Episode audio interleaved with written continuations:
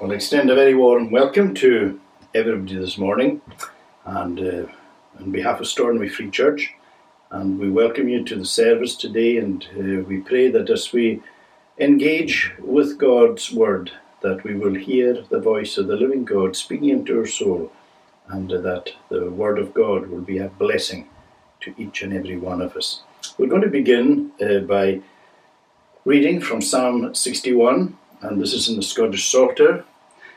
Psalm 61 O God, give ear unto my cry, unto my prayer attend.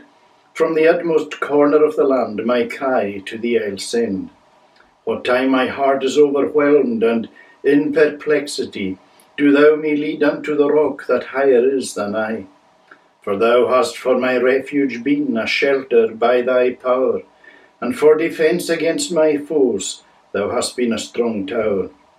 Within thy tabernacle I for ever will abide, and under covered of thy wings with confidence me hide.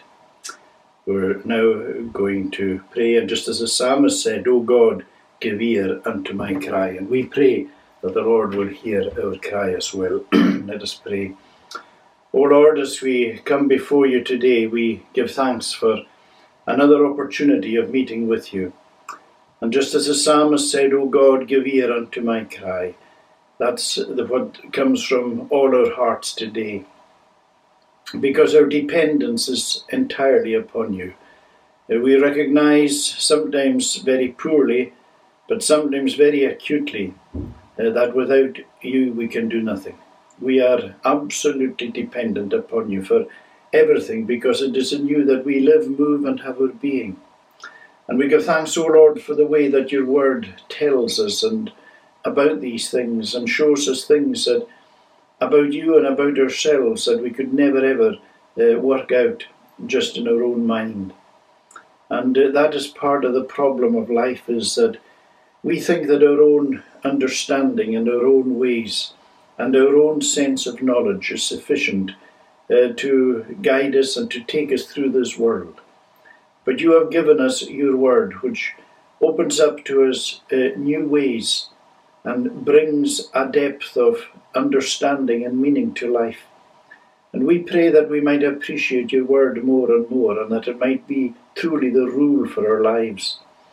We have to confess, Lord, that so often we are guilty of putting your word aside and choosing to do our own thing, and like almost putting our fingers in our ears spiritually so that we don't hear what you're saying. Because very often your spirit will touch our heart. Your Spirit will uh, prompt us. Your Spirit will remind us of what is right, and yet sometimes we choose to do what is wrong. We ask, Lord, that you'll forgive us for this. Forgive us, Lord, for our stubbornness and our, our self will and our selfishness in so many things, and help us to be more and more obedient to you, and that there will be a growing desire within our heart to follow you with all our heart. Help us to see you better. Help us to understand the importance of holiness, because your word reminds us that without holiness no one shall see the Lord. And we pray that we might see you better, and uh, that you will fill our vision, because if you are in front of us, if, we, if, if our eye of faith is clear, then it makes such a difference to our walk through this world. So help us, Lord, in that way, because Help us to have you always before us. Pray that you will bless every single one of us. Bless our homes and our families and all whom we love. Help us, Lord, in the face of where we are today, as uh, again as a nation, uh, there is this lockdown closing us down, uh, which affects every person in different ways. Our lives have changed dramatically from this time last year. And yet, Lord, we know that in and through it all, your voice is speaking to us. And we pray that there become a growing national consciousness of the Lord in people's hearts. We fear that people might become harder rather than softer, because your word and your providence does this very thing that either people become harder or they become softer under both your word and providence. But we pray that there might be a softening in people's hearts, be a softening in our leaders' hearts, Oh Lord, touch them, we pray, so that they will they will look to the God of heaven, so that they will be guided by you, because uh, the wisdom of this world will never lead us in the right direction. We ask then, Lord, that you will uh, be gracious to us and that you will watch over us according to our varied needs. We pray for those who are sick. We commit them to your care, and we know how uh, illness can so affect life, and that uh, we there's anxiety with family members, and uh, there is anxiety with the, with regard to the those who are, themselves are ill. And we ask, Lord, that your gracious healing hand may be upon them. Pray for those who may have received bad news and that their lives have been thrown upside down because of this. Uh, we pray, Lord, for those who are suffering because of death. We know that death is such a robber and uh, such a destroyer of everything that we know and is foundational uh, in our lives at a human level. And where we are robbed of those who mean so much to us and meant so much to us and who were integral to our life and to the happiness of our life. And so we pray for every broken heart, every heavy heart, every tear that rolls silently down a cheek, may be oblivious, and other people may be oblivious to it. But there's a real pain in the heart. And so we ask, Lord, that in your mercy and in your grace, that you will heal the broken heart. A new year is often a very difficult time for people. And so as we pass through New Year, we realise that sometimes the pains and the sorrows are more intense than ever they were. So we ask, Lord, uh, that you will be uh, with all who sorrow and all who mourn. We pray, Lord, that you will guide us throughout this year. And we ask, Lord, that this year will be a year where we will know your blessing. Help all those who are in difficulty through this pandemic. And we know that the, the knock on effect from it is absolutely incredible. It's affecting every area and every uh, strand of society. It has turned many things on its head. And we ask, Lord, that you will be with our young people. This whole last year almost, been coming close 10 months, uh, where their whole schooling and everything that they've been familiar with, and they're linking up with friends, and all these things that uh, have been so vital to their growth and to their development have been have been stopped or uh, the, the, it's been thwarted in so many different ways. Be with our teachers, Lord. We give thanks for them. As they have to adjust to new situations, we give thanks, Lord, for the, the fact that the online learning is, is possible for, for many. And uh, we give thanks, Lord, for our Sunday school and for uh, the online work that is done. Lord, what a great work is being done. And uh, where there's a, a work with, within the homes in a, in a wonderful way. And we give thanks for the, the varied gifts that our, that our Sunday school teachers and our leaders have, and the things that they're able to, to do. And we give thanks for, for all those who, who work tirelessly behind the scenes. You know them, and we ask, Lord, that you will reward them in your own way. And we pray that you will bless us. We ask, Lord, that as we come under your word, that it will benefit us today and forgive us, Lord, for when we don't speak. Maybe we, maybe there are things we should say and we don't, and maybe things that we shouldn't have said and we say them. Forgive us, Lord, in these things. And we ask now that you will go before us and guide us in everything. Lord, deliver us in the face of this pandemic, as it seems to be multiplying uh, day by day. Oh, have mercy upon us. And we pray that the vaccine will be rolled out and so that more and more and more people will receive that vaccine, and uh, that uh, gradually we will begin to see uh, that the numbers that are test- testing positive and those who are having devastating effects from it, that uh, the numbers will lessen and lessen and lessen. O oh Lord, we give thanks for medical science, but we give thanks, Lord, that you are behind all these things. Watch over us, we pray. Bless our NHS staff. Bless our carers in homes and communities. Bless all our emergency services and all who keep the country running in, in so many different ways. Maybe there are people like lorry drivers and posties and bin uh, collectors and just there's so many so many things that we could list that maybe sometimes they're forget, forgotten or train drivers and bus drivers and, and people who day by day are helping to keep uh, society moving. Watch over us and protect us, we pray, forgiving us our every sin in Jesus' name. Amen. Just a, a, wee word to uh, the young folk. Uh, when I was in school, I, I used to collect, I suppose, like all young people used to do, and I'm sure, sure they still do, uh, collect uh, cards, football cards. Uh, I know that when there used to be stickers, and there would be you'd get books, uh, collectors' books, and you you buy stickers. I know, like when Norman was young, used to get these we uh, we sort of little booklets with with uh, football stickers, and you, you, you would stick them into this this big book that you got.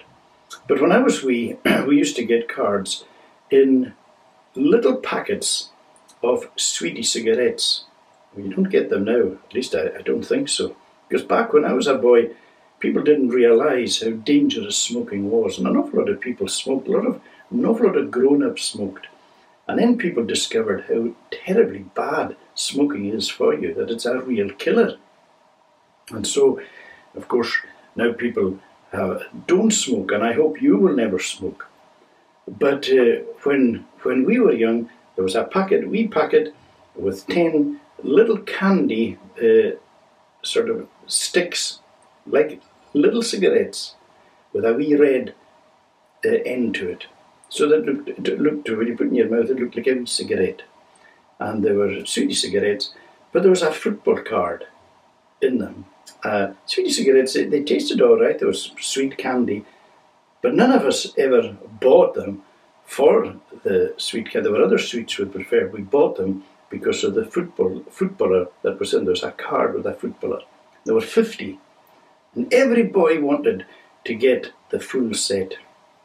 And it took me a long, long time to be able to get that set and uh, there were the great players of the day like Denis Law and Bobby Charlton and so on.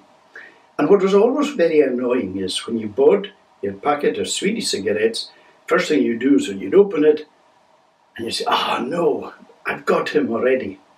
And I still remember there was a player, I didn't know anything about him, but a, a player called Alex Elder who played for Burnley.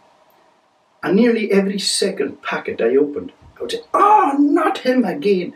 It was this Alex Elder from Burnley, and I was saying they must have made thousands and thousands of him. But anyway, what you did was when you got doubles, you kept them. You didn't throw it away, saying, Oh, I've got that already. What you did was you would see your pals and say, Hey, uh, any cards you want to swap? And you would look at the cards, they had doubles off. And I would show the the cards that I had doubles of, and they would see one that that they didn't have, and I would see one that I didn't have, and so we'd swap. And so I'd, we'd go away happy because we'd got a card that we didn't have before. And so that sort of exchanging and swapping was very much part of life.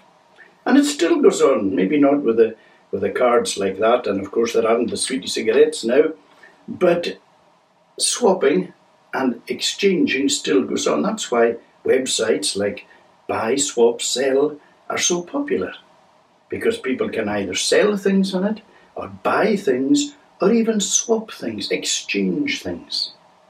And uh, so it's you could people exchange PlayStation or Xbox games or things like that. Uh, there's lots of that goes on even to this day.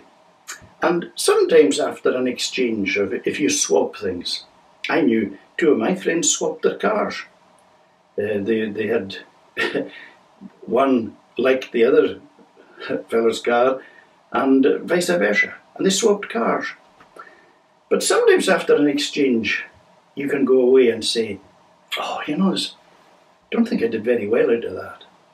Or sometimes you can go away and say, oh, I think I did really well out of that or sometimes you go away and, or sometimes both people are happy, sort of, anyway, after an exchange. Well, today in the sermon, we're going to talk, uh, it mentions the greatest exchange, the greatest swap, if we can use that word, the greatest exchange that ever took place, and it's what Jesus did.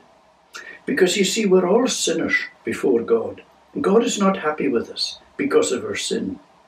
And our sin brings death, and it brings us to be separated from God. And it's an awful place to be.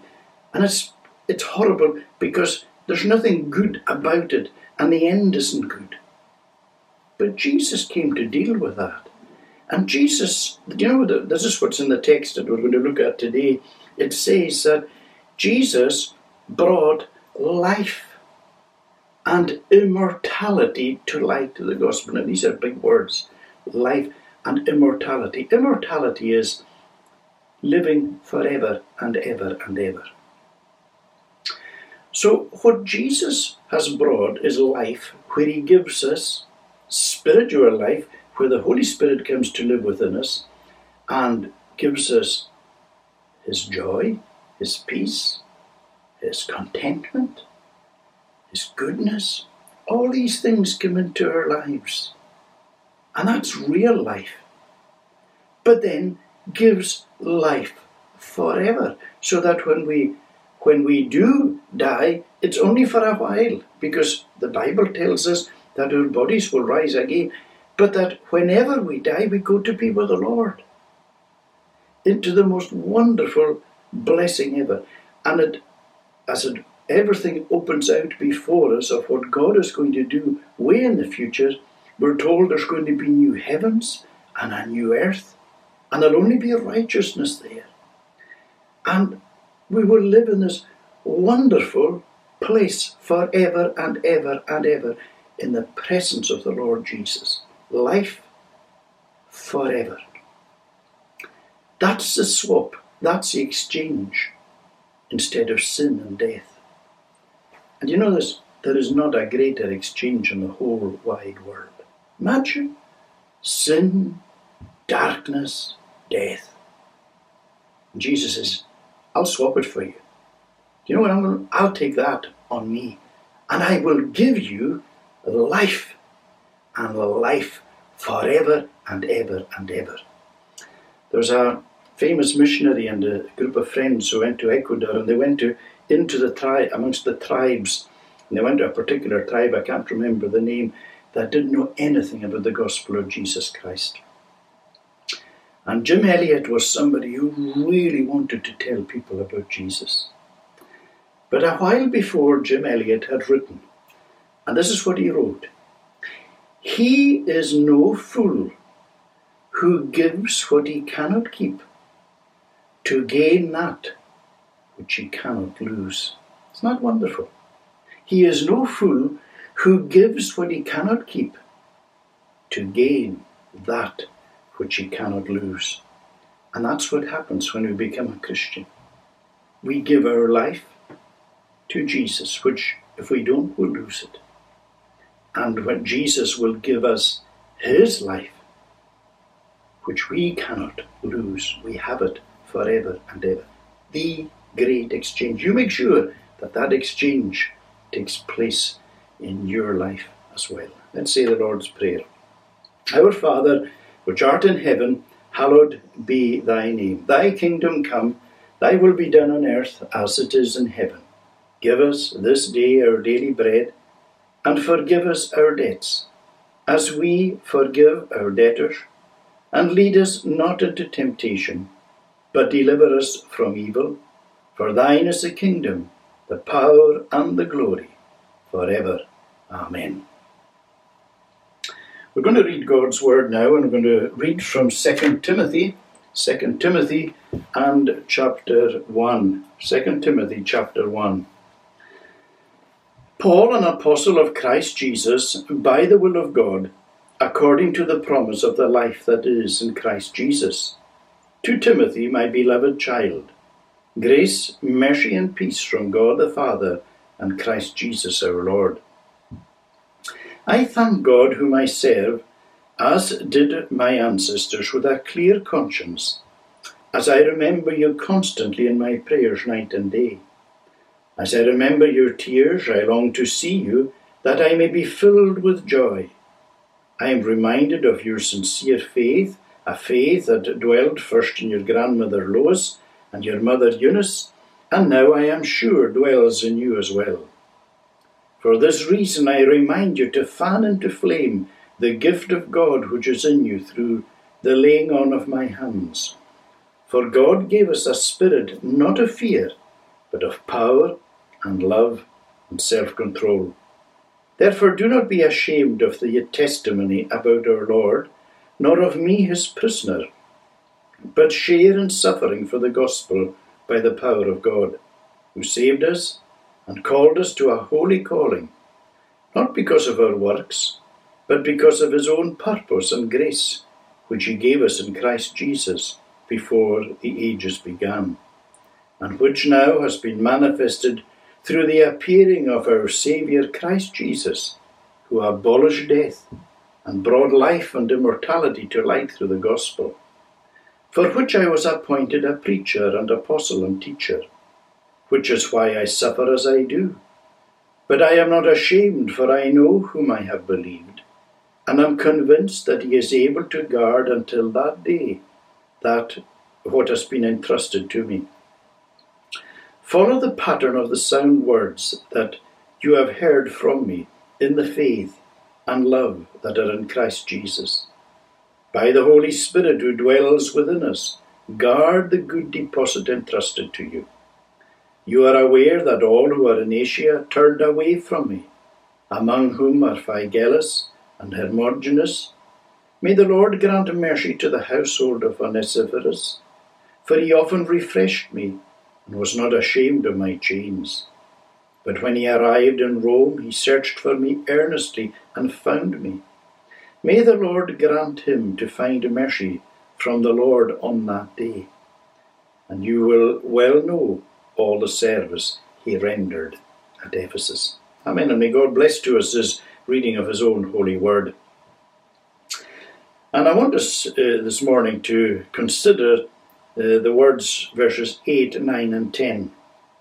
Therefore, do not be ashamed of the testimony about our Lord, nor of me as prisoner, but share in suffering for the gospel by the power of God, who saved us and called us to a holy calling, not because of our works, but because of his own purpose and grace, which he gave us in Christ Jesus before the ages began, and which now has been manifested through the appearing of our Saviour Christ Jesus, who abolished death and brought life and immortality to light through the gospel. And so on. Now, in this wonderful chapter, Paul, we find, is writing to the young Timothy. Recently, we looked at verse 12, uh, but it's these two or three verses leading up to verse 12 that I want us to focus on today. Paul is a prisoner in Rome. This is not the first time he's been in prison, but this time it's different because Paul is waiting uh, for his execution. And uh, it's, uh, it's quite extraordinary how the tables have turned because there was a day when Paul lived on the other side of the fence and Paul himself was a persecutor. Paul was involved in the capture and in the death and in the suffering and the imprisonment of Christians. But now, as a Christian, he it's gone full circle, so to speak. He is now waiting uh, for his execution. He tells us that later on in this letter. And it's quite extraordinary. If anything shows uh, the evil of the human heart and the sheer twistedness and perverseness of, of sin, it is where people are being put to death for no other reason than that they love the Lord Jesus Christ. But Jesus warned his disciples that a day would come when people thought they were doing God a favour by putting to death those who loved the Lord Jesus Christ. And from the first martyr, Stephen, all the way down to this very day, there have been people have been executed today and have been executed all the days since uh, Christ's coming into this world uh, because of their love for the Lord Jesus Christ. And indeed, before Christ came into this world, those who followed the Lord often found themselves in prison and uh, being put to death because they proclaimed God's word faithfully. And it shows, as we say, the sheer distortion of sin in the human heart, where people call good evil and evil good. The most perfect person that ever walked this world was the Lord Jesus Christ. The, since the fall, there has not been any display of perfection ever displayed in any person except that of their Lord Jesus Christ. And yet, the world could not wait to get rid of him. For he had three years of a public ministry.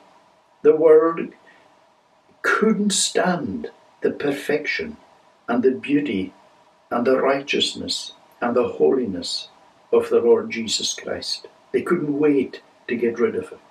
That's what sin is like. Sin is so distorted and so perverse.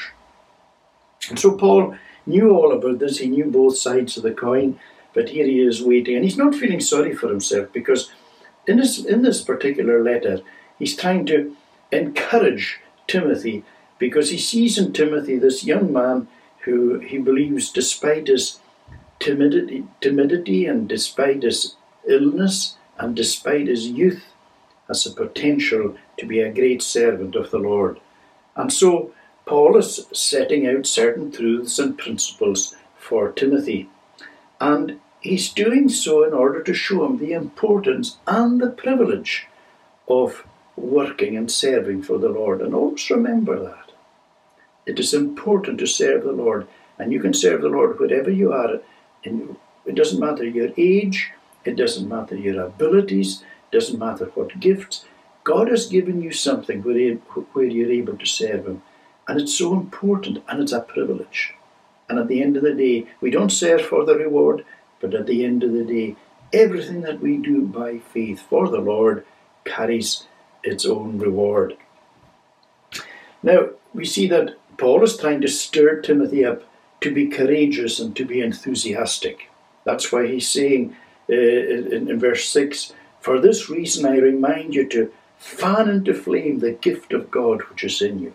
Courage and enthusiasm, you know, they're kind of important qualities, virtues for life in general, but they are absolutely essential in the life and in the witness and the work of the gospel. Courage and enthusiasm are both so important in the Christian life and in the Christian faith. And then in verse 8, Paul says, do not be ashamed of the, of the, tes- of the testimony about our Lord or me as his prisoner. And you know, there is a temptation to be ashamed of the gospel of the Lord Jesus Christ because, as we said, Christians are put to death for their faith. And it's an extraordinary thing how people, once they become Christians, are often uh, marginalized, they're ridiculed, they're belittled, they're despised. And it's, uh, it's not so difficult when people are older and more mature, but it's hard very often for young people.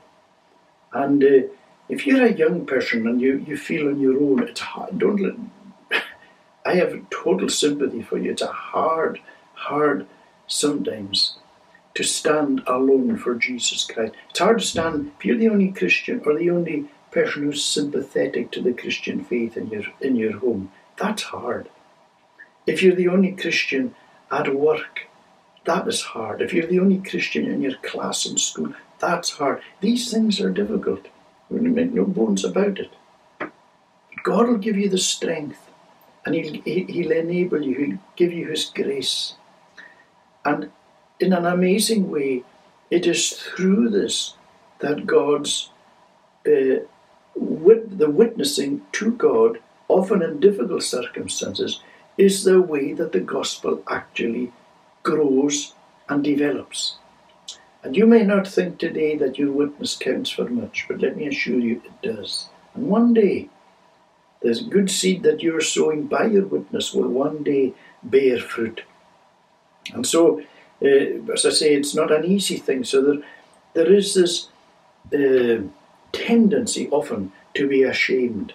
And that's Paul highlights two areas uh, where we can be ashamed in the testimony of the gospel uh, and ashamed of God's people.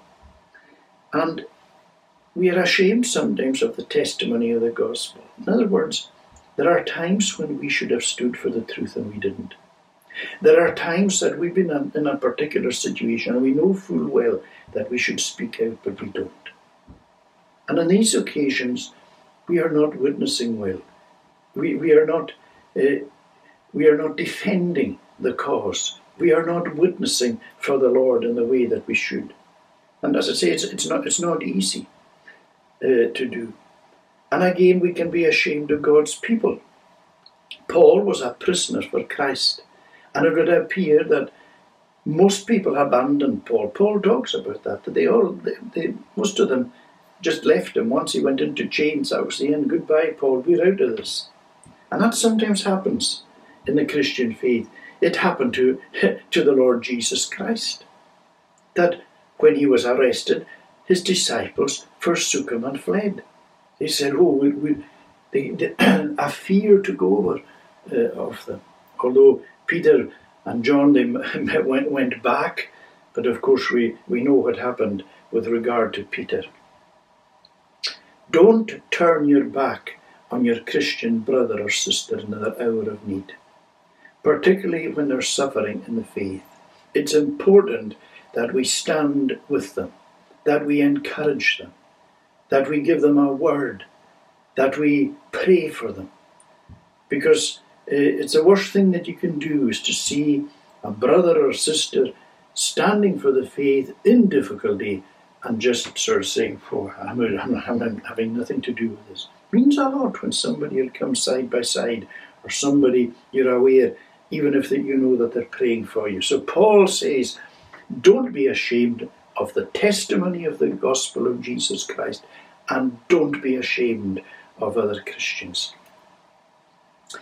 You know, it's a it's an awful thing where we can be ashamed to be to, to be seen that I might be speaking to somebody who's listening in today, and you don't want to be associated with Christians, although there is part of your heart that is moving in that direction. You're in a dilemma because you say, I know what is right and I know where I want to go, but I don't want to be seen. I don't want the world to see me associated. I don't want to go to church. Maybe there are some people just now who have been listening in during our lockdown and they're saying to themselves, you know, when this is over, I really would like to go to church, but I don't know what church is about. I don't know how will I be received, what will it be like. And I don't know what will people say. What will the church say? What will the, the world say if they see me making their way to church? Don't think like that. Go. Just go. Because God will bless you. It's the greatest thing that you, you could do is to meet with God and to meet with, with God's people. And then Paul reminds us why we shouldn't be ashamed because of what the Lord has done for us. You don't be ashamed of the Lord. And Paul says, Remember what He has done for us. He has saved us. Now, far too often we, we tend to forget or really dwell upon what it is that God has done. He has saved us. And when you save, two things happen there's a saving from, and there's a saving to. You're saved from where you are and what's going to happen to you, and you're saved from that into something else. We are saved from sin, from sin's power, from sin's corruption, from sin's guilt from its destruction, from its utter ruin. All these things have been done away with in Jesus Christ. That doesn't mean, of course, that the, that uh, the, that sin doesn't still impact our lives. It rages, as has often been said. Sin rages, but it doesn't reign. Christ reigns now. Sin has been dealt a mortal blow. It still causes havoc within our life. There are days we feel that it's king in our heart, but it's not. There's a new king.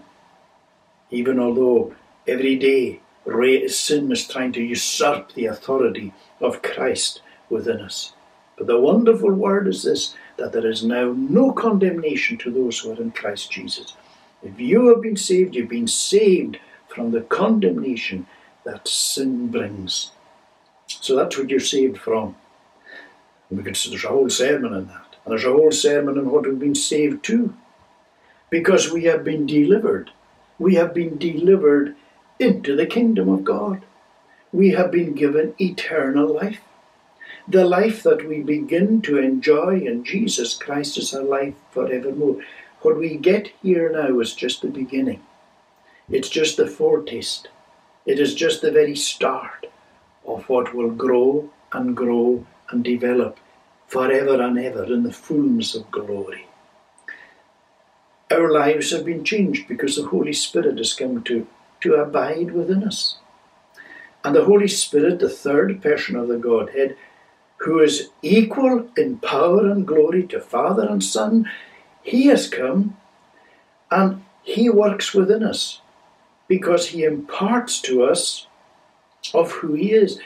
Because he is there, then his love and joy and his peace and patience and kindness and goodness and faithfulness and gentleness and self control become part of our lives. Isn't that incredible? What a change! That's life. You know, there's so many people out there today, and they would give anything to have to have love, joy, peace, patience, kindness, goodness, faithfulness, gentleness, self control in the centre of their lives. Well, the Christian does. We're made heirs and joint heirs with Christ. The Lord is preparing a place. He's going to prepare a place for us. He did that on the cross. He's going to prepare a place for us. He's coming again to take us to be with Himself forever. We know that all things are working for our good. And that's just the start of what he has done. That's part of the salvation. And the salvation affects not just our soul, even our body, everything. And so that is why we should always be thinking upon, upon this salvation. And then we're told here that uh, we're called to a, a holy calling. Now, the, the call is holy because it, the call comes from a holy God. But it's a call to holiness. And some people who don't think very much of holiness. They say, well, holiness, okay, be a Christian, but you don't have to be a holy Christian. Yes, you do. Because we're told very simply in the Bible, without holiness, no one shall see the Lord. And it is only in and through the Lord Jesus Christ that we can see the Father. It's the only way. And it is, this is the only way of holiness. And you know, the holier our life is, the more our life is set apart to the Lord, the more that our life is lived to and for the Lord, the clearer our sight will be of the Lord. You know, sometimes sin really clogs up our sight. And when we when we are not living the holy life that we should, you know, we, we don't see the Lord properly. You and I know that very well. And you know there are times you you're sort of you're making your way about and you say, Oh, you know, I just I'm not seeing very clearly. I don't have 2020 spiritual vision. I'm just not seeing the Lord clearly. And then when you look in in your life, you say, oh, no wonder, because my life isn't the isn't the holy life it should be. And the holier our life is, the clearer our vision is, the clearer our sight is of the Lord. And that's what the Lord is, is desiring of us that our, our lives would be set apart for Him in order that we would seek to bring glory to God all the time. And you see, a holy life is a life of discipline, where we, where we are disciplined, where we, we, we are pursuing holiness. It's what what we are there's there's this kind of discipline, self-control within our life. There's a focus in our life. It's a focus on the Lord. He is He is there in everything. All our decisions, all our desires, everything. It is aimed to be God centered. The great cry of the holy life is the, the cry of, the, uh, of John the Baptist he must increase, I must decrease.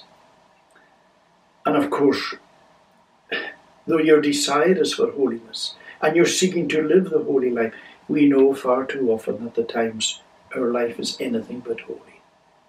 But you know, the true Christian, they grieve and they mourn over that. Because when our lives are what we would say unholy, when our lives are a mess, and we're, we, we're not long like that when we turn to the Lord and say, Oh Lord, have mercy on me, forgive me. This is not the way I want to be living. I want to live because the Holy Spirit, you see, we can grieve the Holy Spirit so quickly. And when the Holy Spirit is grieved, and then we realize, oh Lord, these things are not as they should be. And we go back to the Lord, asking, Oh, forgive me, Lord. Turn me, turn me again so that that the focus will be upon you, that I will have you every day in, in front of me, that I may follow you with all my heart. And this call was and still is a powerful call. You see, there came a day when the Lord called you. And it's like your name was on the call. It was personal. It was powerful. It was persuading. And you heard it in a way that you never heard it before. You know, there were there were many times you heard the call of God in His Word and in His providence. There were times I, I look, look back my I remember a time, and I was standing at the grave of a young friend of mine when I was when I was a, a young man, very young, just twenty or twenty-one thereabout. I never forget that, and I was saying that could be me. And it shook me to the core. And I remember thinking, I really need to seek the Lord. And that night, that's all was in my thinking. I must become a Christian. But you know, very quickly these thoughts faded.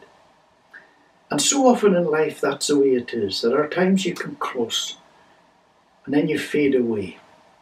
But you know, there comes a time when the call is powerful. And as I said, it's powerful, it's personal, it's persuading. And you hear in a way that you never heard before and the obstacles and the barriers and the difficulties and the things that you couldn't make any sense of.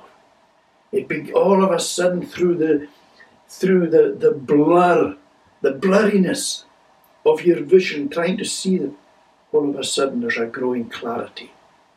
And you begin to see and you begin to understand and you, you hear that this that this, this voice is for you, that God is calling you. Sometimes it's in a moment, it's in a day, sometimes it's over a period of time from our side. From God's point of view, it's not. It's one that's just regeneration is a once and for all. But the outworking of it in our own experience is, uh, is so varied. That's why testimonies are so varied. And you know, if you've never heard that call, if you've never felt the Lord calling you, I would say to you, ask the Lord even today, even now, during this service, and say, Lord, I've never, I've never ever really been powerfully persuaded of the importance of becoming a Christian.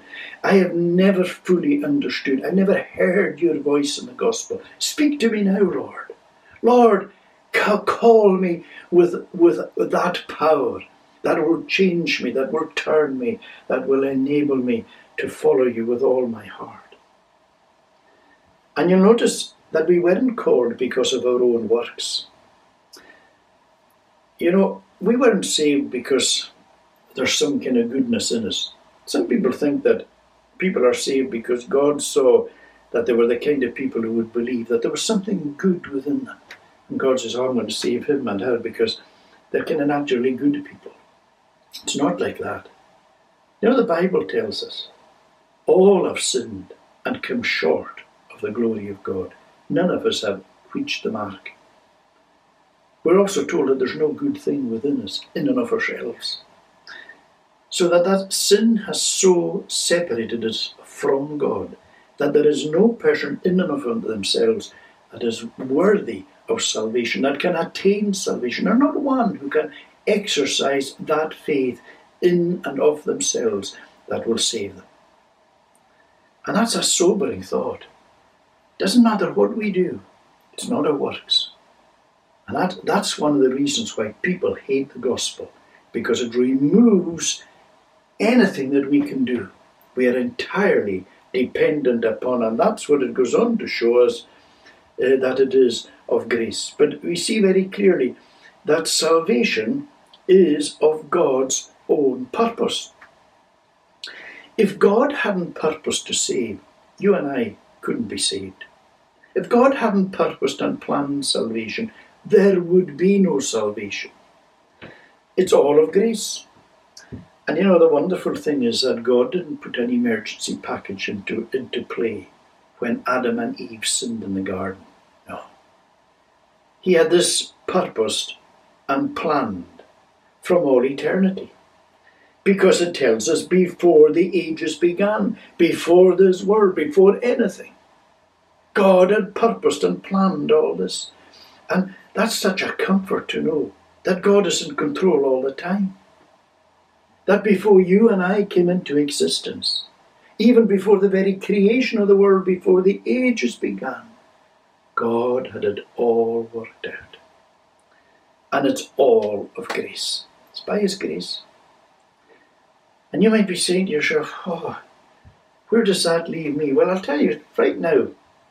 If you're outside the kingdom, if you don't have Jesus Christ as Savior, think upon that grace. It's grace God's grace that has you listening to this service today. That's His grace. Because there's lots of people aren't, but you are. That's God's grace that has put you in the place where you're hearing the gospel. And it is as we hear the gospel, faith comes by hearing, and hearing by the word of God. And you say to the Lord, Lord, your grace to me is a wonderful because you have put me in the place where I'm hearing the gospel. Lots of people haven't. This is the beginning. And ask the Lord even right now, Lord, grant me the grace. Give me your grace. Help me to receive you. Help me to trust in you with all my heart. Because His grace, see, His grace is inviting you to be saved. And His grace will enable you to believe ask Him to help you to believe. So Jesus has come and He's done it all. And you'll notice what also it is saying here that Christ has abolished death. This is what He has done. This is all part of the salvation. There's a threefold aspect uh, to death. There are three deaths. There's first of all physical death, which is the separation of our soul from our body.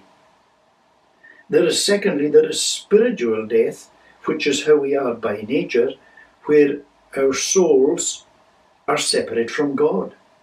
That's we're, we're told we are dead in our trespasses and sins. So there's physical death and there's spiritual death, but then the Bible shows us there's then eternal death, which involves separation of soul and body from God. Not just soul, but soul and body forever. And that's what, that's hell. And so Jesus has come in order to, this is the beautiful word, take note of it. Christ has abolished death, abolished the separation from God. And although there will come a time when our souls and bodies will be separated, it is only temporary because of the resurrection of Jesus Christ. He has won victory over that, and our souls and our bodies will be reunited together in the presence of the Lord forever. That is the fullness of what he has done. So Jesus has taken our sin upon himself. That is why on the cross he experienced what constitutes the separation. That, that is hell. He took that upon himself for us in order that we might have life and immortality.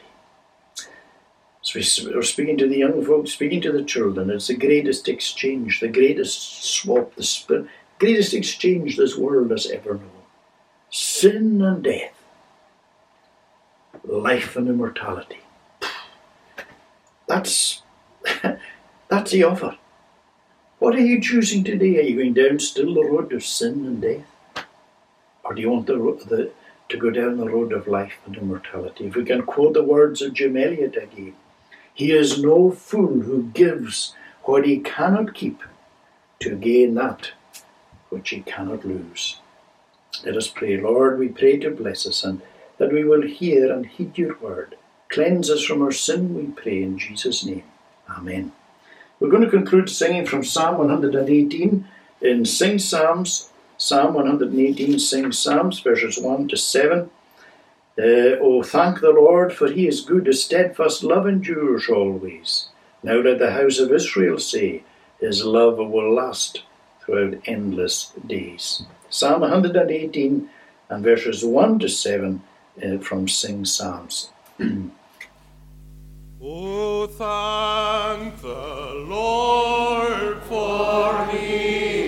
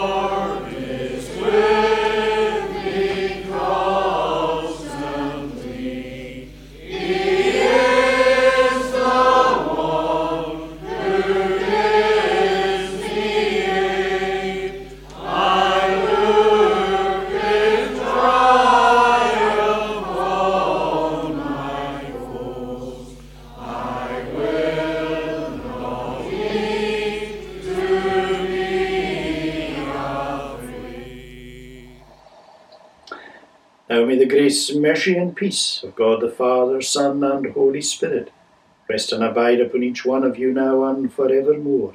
Amen. Thank you very much for watching and taking part in the service uh, today. And do uh, again tune in this evening at half past six when the service will be conducted by the Reverend James McKeever.